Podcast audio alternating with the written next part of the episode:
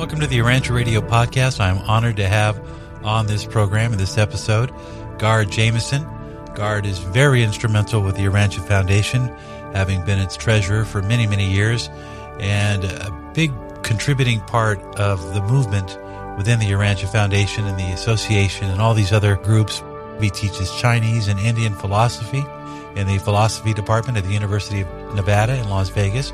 And prior to his tenure at UNLV, he spent 25 years practicing as a certified public accountant. Gard helped found and chairs the board of the Children's Advocacy Alliance and the Interfaith Council of Southern Nevada, also helped found the Nevada Community Foundation. Gard also serves as the board of the Still Point Center for Spiritual Development and the ALF Museum of Life in Claremont, California, and is the associate pastor at Grace Community Church in Boulder City, Nevada. A long list of accolades.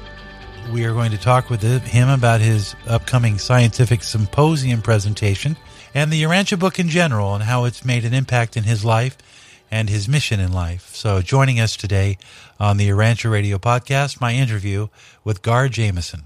You'll laugh when I ask you this question, but are you familiar with the statement, what are you going to do with your moment of time? So, right, you know the quote. And it's interesting because you certainly have, I don't know, do you sleep? Well, my wife and I tell people we don't go to bed at night, we pass out. Yeah, I bet, right? I'm sticking to it. Yeah. So, I want to talk about your mentor for a moment, Raymond M. Alf. Did I pronounce his last name? Is it Alf or Alf? Alf? Alf, yeah. And a lot of people may not know, but he was a trendsetter in his day. Alf took an interest, obviously, in paleontology as a hobby. He gathered some fossils way back in 1936, and it changed his life. He went on to set up a museum in California. I'm not familiar. Claremont, California? Claremont, California, right next to Pomona outside of L.A. Yeah, and he was a mentor of yours. Why was he a mentor? Were you part of his students that would go off into the deserts every weekend? Was that where you met with him? How did you two connect? And what was about him that inspired you? Well, there's an old philosopher by the name of Heraclitus, and he said three words which basically summarize, for me, all of philosophy, which is, character is destiny. And in Ray Alf, I met a character who was transcendent. He carried both the scientific curiosity and the spiritual fervor of a man on fire. And so when we would go out and look for fossils, he would not only pique our interest scientifically in what we were doing, but also he would give us the spiritual context of it. And our museum, which I've been on the board for about 40 years, a little more, and our museum in Claremont, California, tells a story from stars to early civilization. And I think any museum worth its salt should tell a story. And that's exactly what the Urantia book does. It tells a story. So it really was an exciting fit. And I remember keenly when I took my first drop of pond water from a nearby pond and began to see amoeba and paramecia through the microscope, and Ray Alf exclaiming, Laudate Deum, praise be to God. And the excitement in his voice just allowed me as a young freshman in high school to feel excited and motivated by life. It's a testament to him because today, in my opinion, many scientists are not spiritual. In fact, they're the opposite. They're very much assertive of scientism. They are nervous about anything that has any odor of spirituality. Do you find that to be the case in your discussions with people?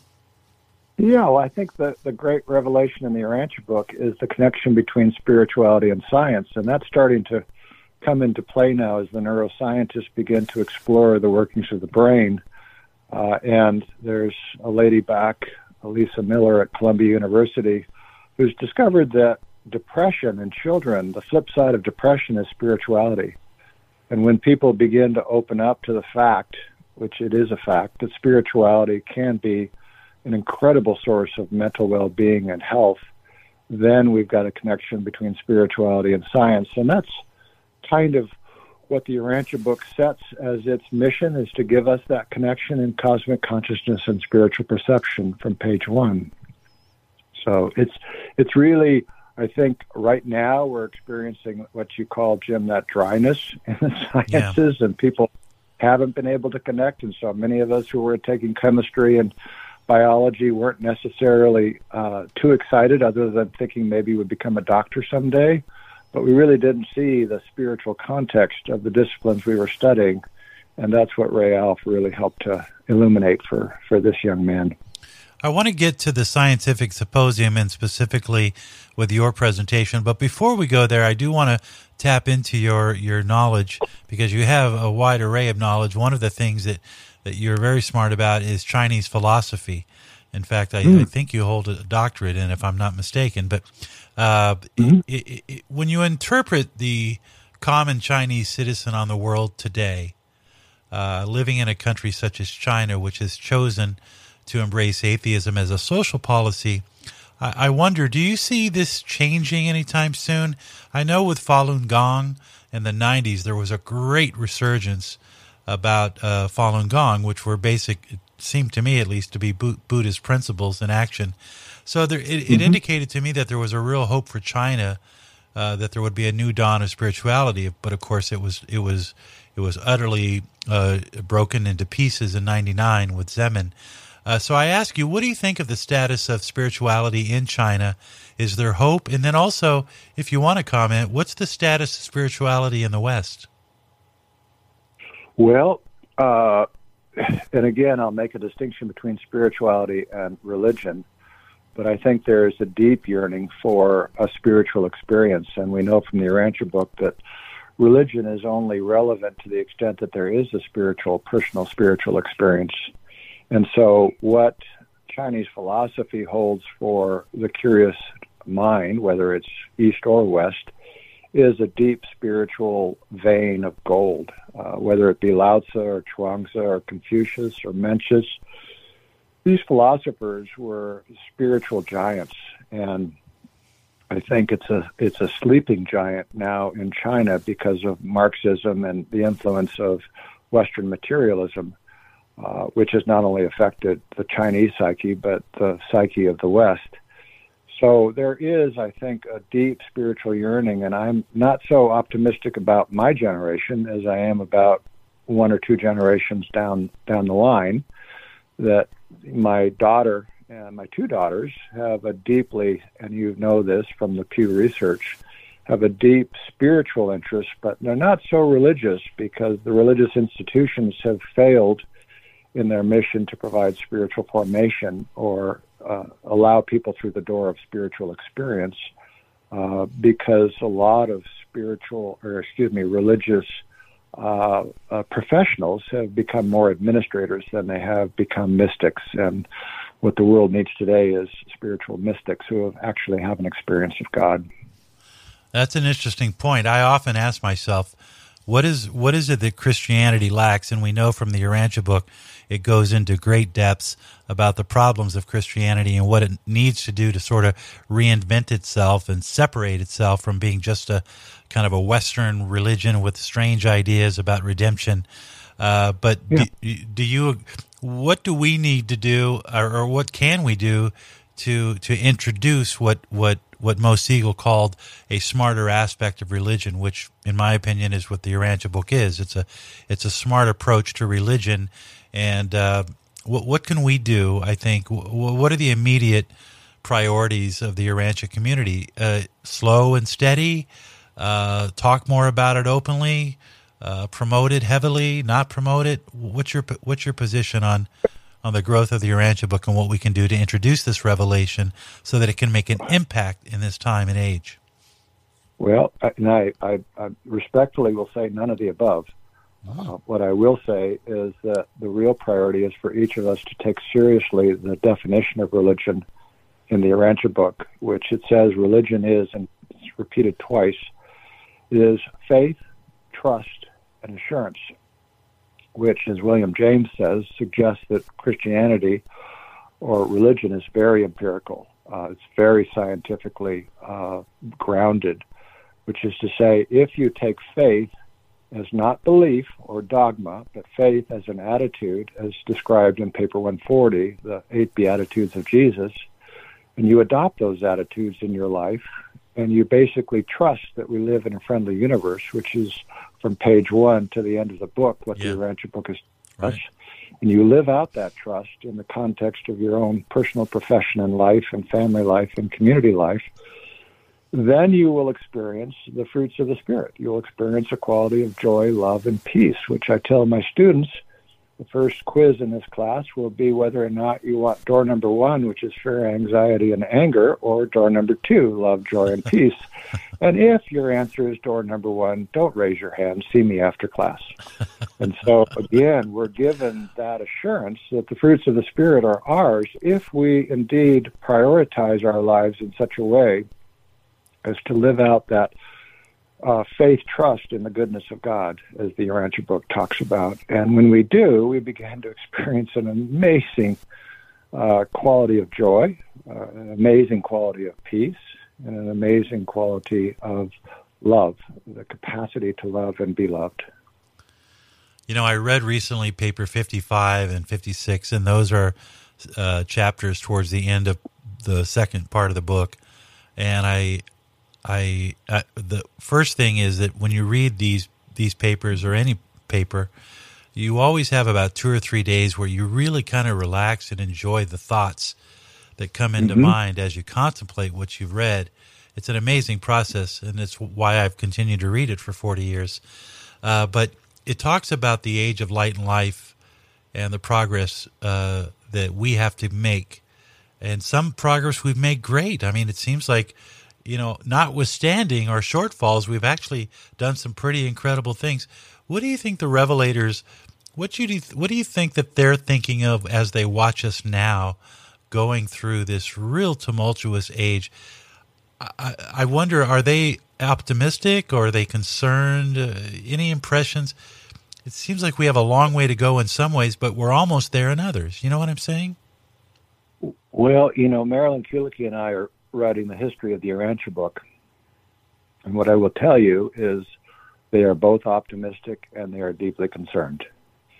So they're optimistic because the arc of history, as Jesus said in the Beatitudes, blessed are the meek, for they shall inherit the earth.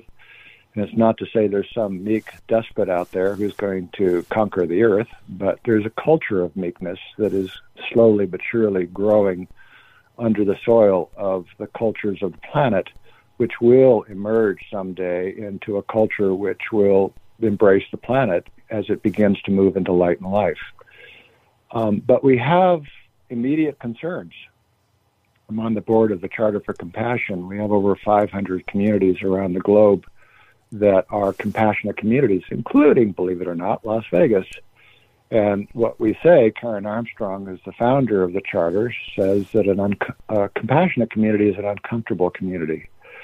And all of us, wherever we live, we know that we have things that make us uncomfortable, whether it's homelessness or mental health or our healthcare system or education or the environment, which the environment is number one right now.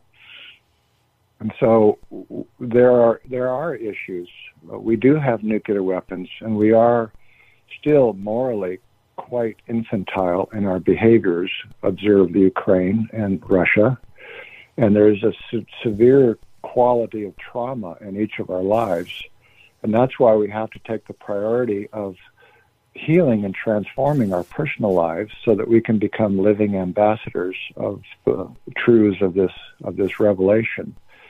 So I think they're deeply concerned because the institutions are failing us. There is a transitional moment here where the Angels of Progress are beginning to assume the reins of planetary culture from the Angels of the Churches. And as that happens, we're going to see a shift in the quality and kind of institutions that are emerging to meet the needs of the coming generations.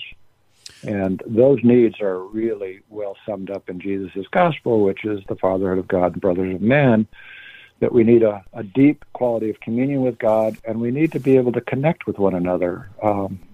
I'm involved with the Stanford Center for Longevity, and a friend, Jamil Zaki, has written a book called The War for Kindness. Most people on the planet, Jim, guess how many people they have that they trust? Most people in America, I'll say. Two, American, their children and their spouse. Most people in America have zero people who they trust. Wow, that's sad. Even in families. Wow. And that is the real pandemic. The real pandemic is that we're not even connected with one another, let alone God. Mm-hmm. And so you pointed the finger at paper 56, and you may recall the first sentence in paper 56. Yeah. God is unity. Right. So there are only three principles, in my opinion, that govern the entire universe. One is that there is a quality of unity which connects us to one another. And so there's no question that we should expand and amplify our connection to one another, which is what we're doing through the Charter for Compassion and through other endeavors. But two, the flip side of unity is diversity. And so anything that works against diversity, whether it be xenophobia or homophobia or any of the phobias that we're observing in our cultural landscape today, are working against the universe. And as I tell my students, whether the jar hits the rock or the rock hits the jar, it's bad for the jar. So don't work against diversity, because that is the fundamental fabric of the universe. And that leads into the conversation around race.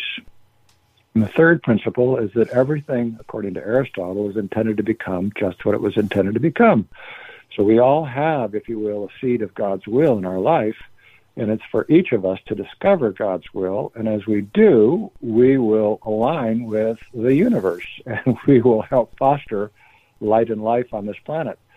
So I'll just review them. The first principle, unity; the second principle, diversity; and the third principle, which we call autopoiesis, which is self-making, or the three inalienable rights of the universe: the right to be, the right to belong, and the right to become.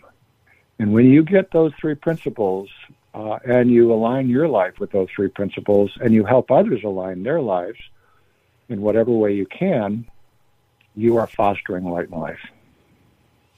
Well, I want to ask a little, I want to dig deep in one area, because we may have differing opinions. I'm looking more for clarity, but it seems to me that much of the obsession with self in our culture, particularly in the Western culture, is that I completely get the diversity, but it seems like it's almost resembling what Lucifer declared, which is we have the liberty of doing whatever we want, unbridled liberty. It seems like we're moving away from the more traditional family unit, which is central to everything else. When we, and you brought it up. So explain to me your thoughts on why working, you mentioned xenophobia, which is the fear of other people's religions. But sometimes is it not warranted when you know that there are other extremist groups that are doing great harm, and they themselves are working against unity, as you say. And then also and this is, I think, where I was leading to, I'm all about, letting people live and let live. But to a certain extent, it seems to be now we are a protected group, and everybody else must work. And then it becomes not diverse. They may say they're diverse, but they're not really diverse. They're just almost exclusionary. They're talking about inclusion, but it's only inclusive of those people who agree with you, and that seems to be exclusive. And then I'll just follow it up with this: at the World Economic Forum, I see a lot of very wealthy and powerful people there that in their heart, I know they want to do great things for this world. But what I don't see there is faith. I didn't see anybody from the circles of influence of faith. I didn't see the Pope there. I didn't see people there that were talking about the spiritual value of what we're trying to do to help this world along. It was all about managing people and climate and all these other things. And I have misgivings about that, because I don't know if I trust those people. Do you know what I mean? They have all the right intentions, but I don't know if I trust their strategy. I don't think people can be managed that way. That's exactly why we have the fifth ethical revelation, to give us the big picture. And the Urantia book describes in the part three, the various institutions. So the institution of preservation and the institution of self-reproduction and the institutions of gratification, those are all self-oriented, and they are similar to the chakras of India. They're basically the basics of our own human condition is that we are have a biological origin, but we have a divine destiny. So we're dual origin creatures. So you have to, in some fashion, and Chinese philosophy and Indian philosophy embraces this, understand that dual origin. And when you do, you understand that it's not just about economics, and it's not just about my needs versus other people's needs. There's something larger in this picture, and we need to, as you said earlier, get back to basics, to a spiritual frame of reference, which allows us to see the total context of the human condition and not just those institutions which are selfish and self-oriented. So that's what concerns me, and part of what we're doing at the Charter is we have a group called the Council of Conscience, which I think in this moment we're lacking, and you're old enough to remember in the 70s we had Daniel Ellsberg and a number of individuals who were sort of the prophetic voice of the day, who stood up and made comments about what was going on socially. We're missing that, and the Pope gives us a little bit of that, but what we're trying to do is put a interfaith spin on it, which gives, if you will, the larger faith perspective of a number of traditions. And we have a wonderful rabbi from Amsterdam who was thrown from a train in 1943, and you can only guess where the train was headed.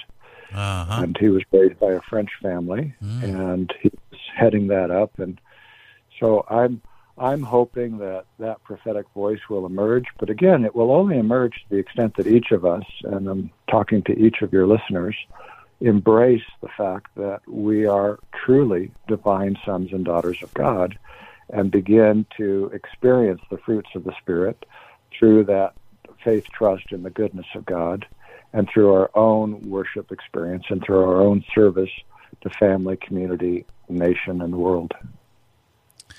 And just a couple more quick questions, and I am enjoying so much you being here and sharing this with our audience. A personal question about the Urantia book. What comes to mind when people ask you what you like about the book? Any particular paper, any particular subject?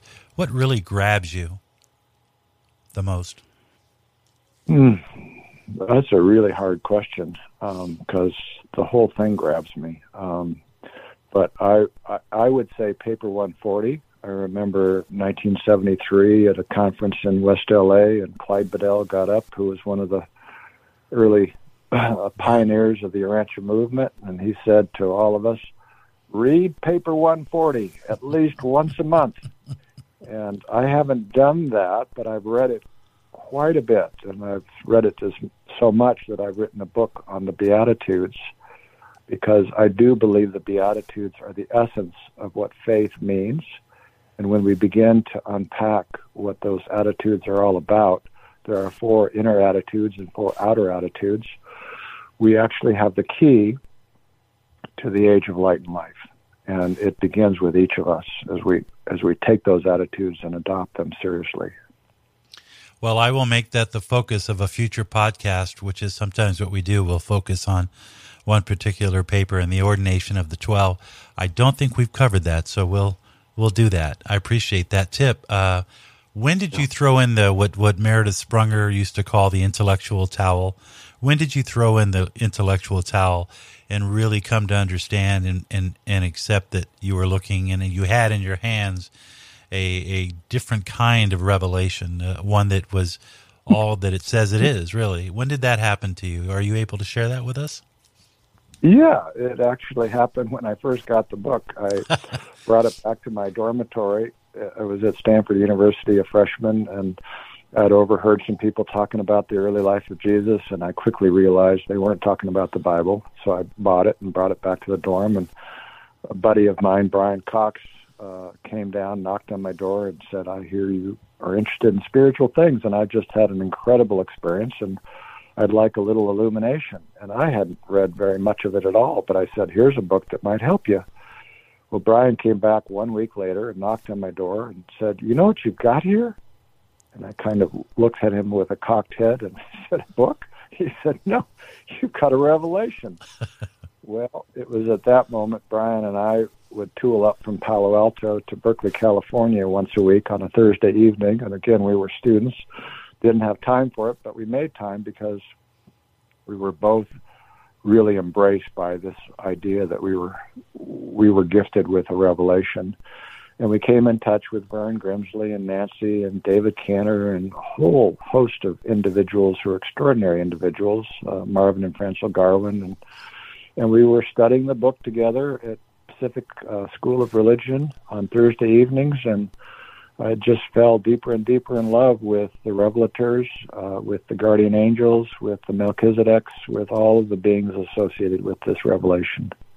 Indeed. What a great story. So let's talk about the Scientific Symposium. I'm a big fan of the Urantia book Science. I love it when there's a new discovery, because when there is, I go back and I open the book and I say, aha, here it is. See, they told this 40, 60 years ago.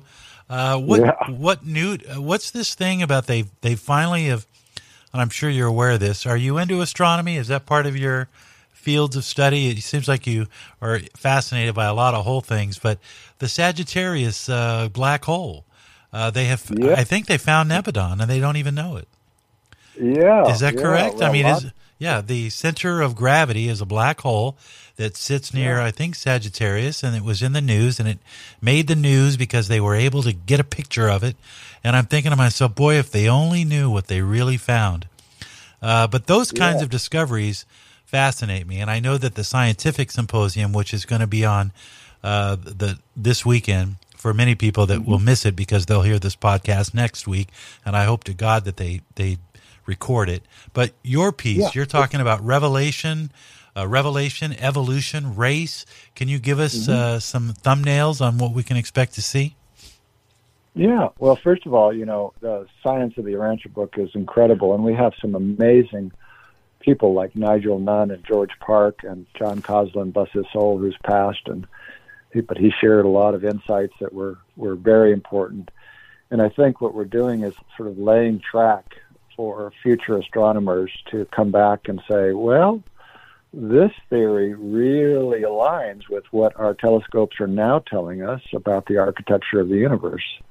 And what, as you suggested, people are now beginning to see is that there is an architecture to the universe, and they're beginning to observe the sort of symmetry which we've been told about in the pages of the Urantia book. So, one of the pieces of science in the Urantia book that people have kind of shied away from, because when they read it, and I'm not going to say superficially, but they don't read it with a lot of depth.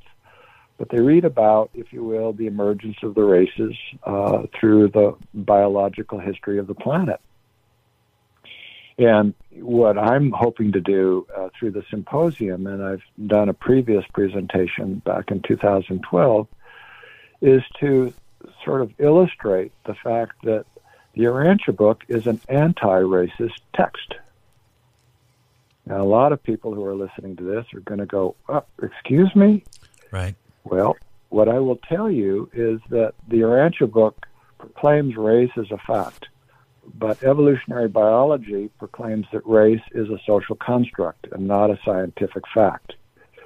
So what I know from my experience of the Urantia book is that at some point, evolutionary science catches up with the revelation, as it did with plate tectonics, which was proclaimed in 1935 and not really discovered until the 50s by the scientists. So again, the Urantia book, the revelatory perspective, appears to be racist from the evolutionary perspective, and that's what we have to differentiate, is that there's two different vantage points here on this question.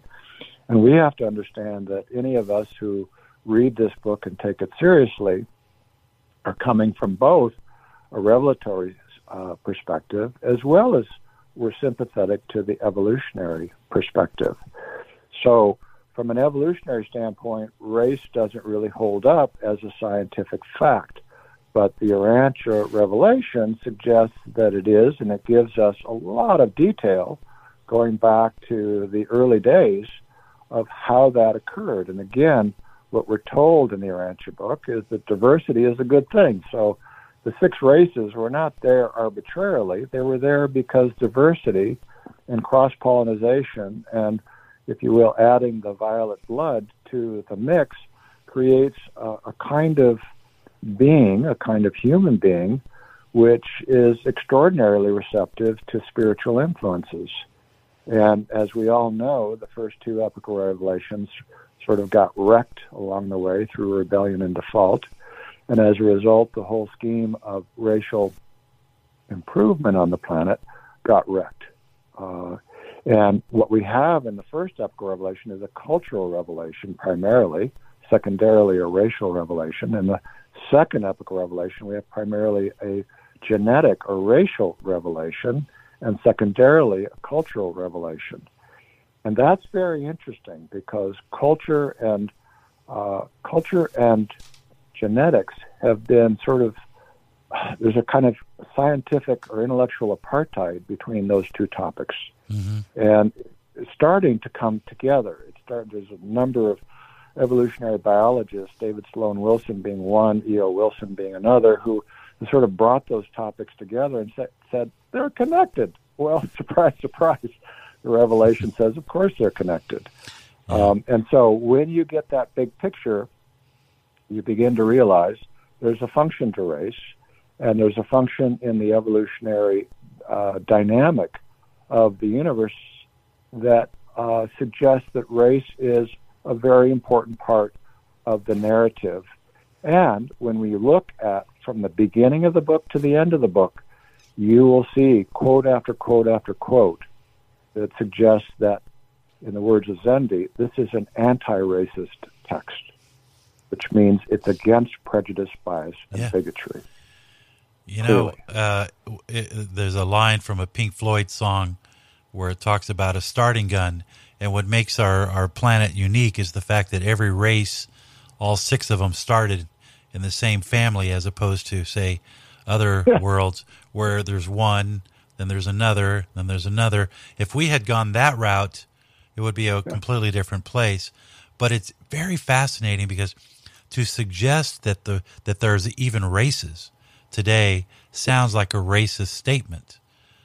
And also another thing that people don't realize that I learned from the Urantia book, the climate had as much to do with evolutionary development as anything else, and it was probably the dominating factor. Right? Because we know that... And I think, you know, I used to have this argument with Halbert Katzen, who does a lot of stuff for Urantia book and UB The News and stuff, and he's very sensitive. He says a lot of people are very sensitive about the race issue, and until we overcome that in the Urantia book, a lot of people will simply refuse to read it.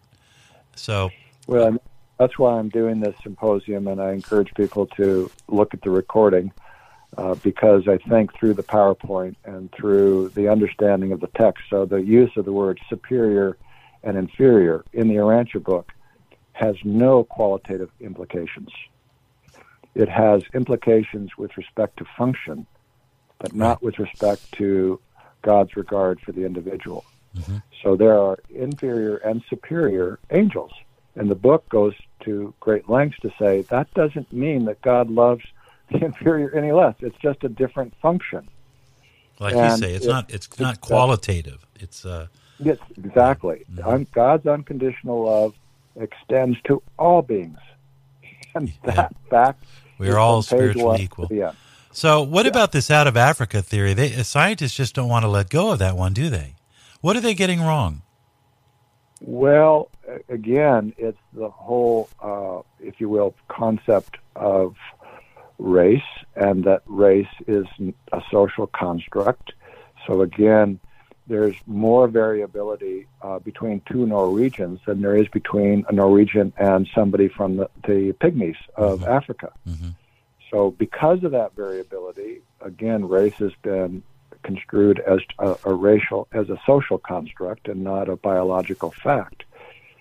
So most of what we've done in the way of anthropological digging has been in Kenya and Uganda and various places, the Lekis, and that's where a lot of our early observations of early man come from. So Lucy, 4 million years.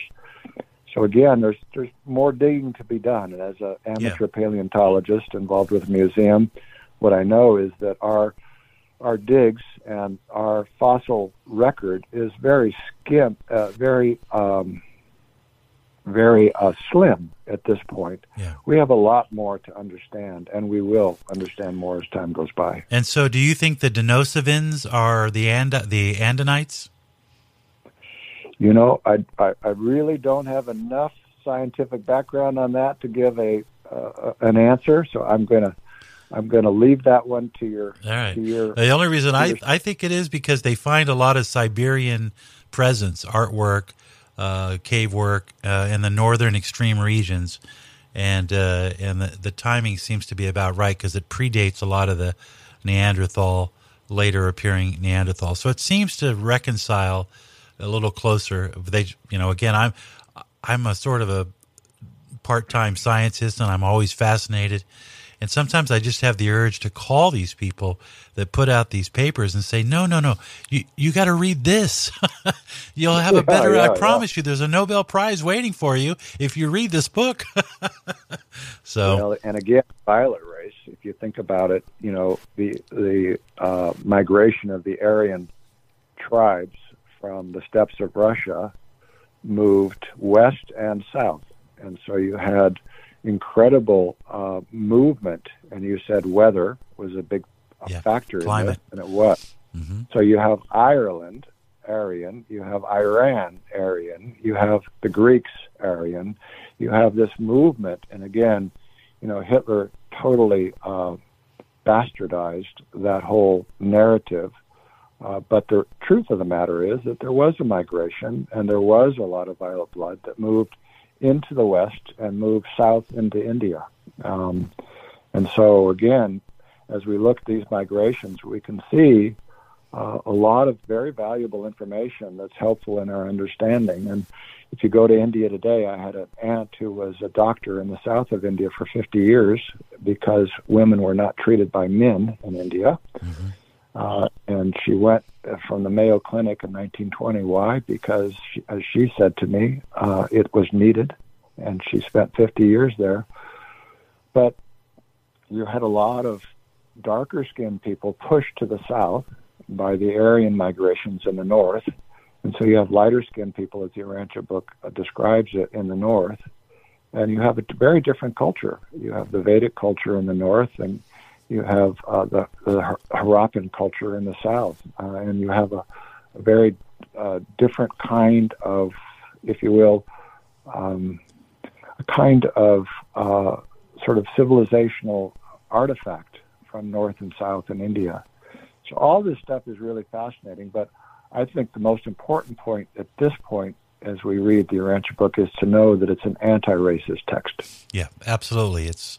I know we've talked, and I'm taking a lot of your time, and I appreciate you appearing on this program, the Urantia Radio Podcast. Gard Jameson, whose accolades are as long as is a football field. Do you have any wish? Do you see one day this Urantia book being taught in schools? Do you think academia could ever? Are you aware of any academic facility that is teaching the book? I know Angie Thurston in Boston does a lot of work, but I don't hear much. I've tried to introduce it to people that I think would be interested, but it scares them away. I know a guy who actually teaches religion and philosophy, and he's an atheist. And I've told him about the Urantia book, but he's not interested at all. It's amazing to me. Do you see it one day being taught in school? Well, I carry it into my classroom. Yeah, good for you. The history of philosophy, and I teach Indian and Chinese philosophy, and I carry, if you will, the basic assumptions of the Urantia book into the classroom. But as a academic text, you would be laughed out of academia if you footnoted the Urantia book because of its claim to be revelatory. Yeah, it's not sourced. So it's, it's culture shifts that will be acceptable. Yeah. Well, Gard, again, good luck with the symposium. I'm going to watch it. Do you know what time it is for people who had they picked out a time that you'll be? Yeah, I'll be on Saturday morning, and then the symposium begins Friday evening and goes through Saturday. And there's some really incredible. George Park is going to present, and again, the whole topic of epigenetics is going to be done by Ralph Zahr, which is a really fascinating topic. The science behind genetic engineering and epigenetics right now is just like a tsunami, and that will be shifting the culture very quickly, whether we like it or not. Well, I know that they'll probably record it. I hope that they do make it available. Yeah, they will. Yeah, absolutely. They will. Gard Jameson, I thank you so much. I know that our time is short. I appreciate your... I think we were supposed to go 30 minutes. We went longer, so I'll let you go. And I hope that you will consider coming back on in future podcasts so we can explore some more about the Urantia book. Thank you so much for all of your efforts as well. You are truly a great example of a man who has made the most of his moments, indeed. And I know that you'll agree with me in the conclusion that Gard was just an absolutely fascinating man. Really incredible to hear his story and his insight. And again, we thank you for joining us on the Urantia Radio Podcast. My name is Jim Watkins. Follow us online at urantiaradio.net, and also feel free to follow and share these Urantia Radio Podcasts. Until next time, thanks for stopping by, and God bless.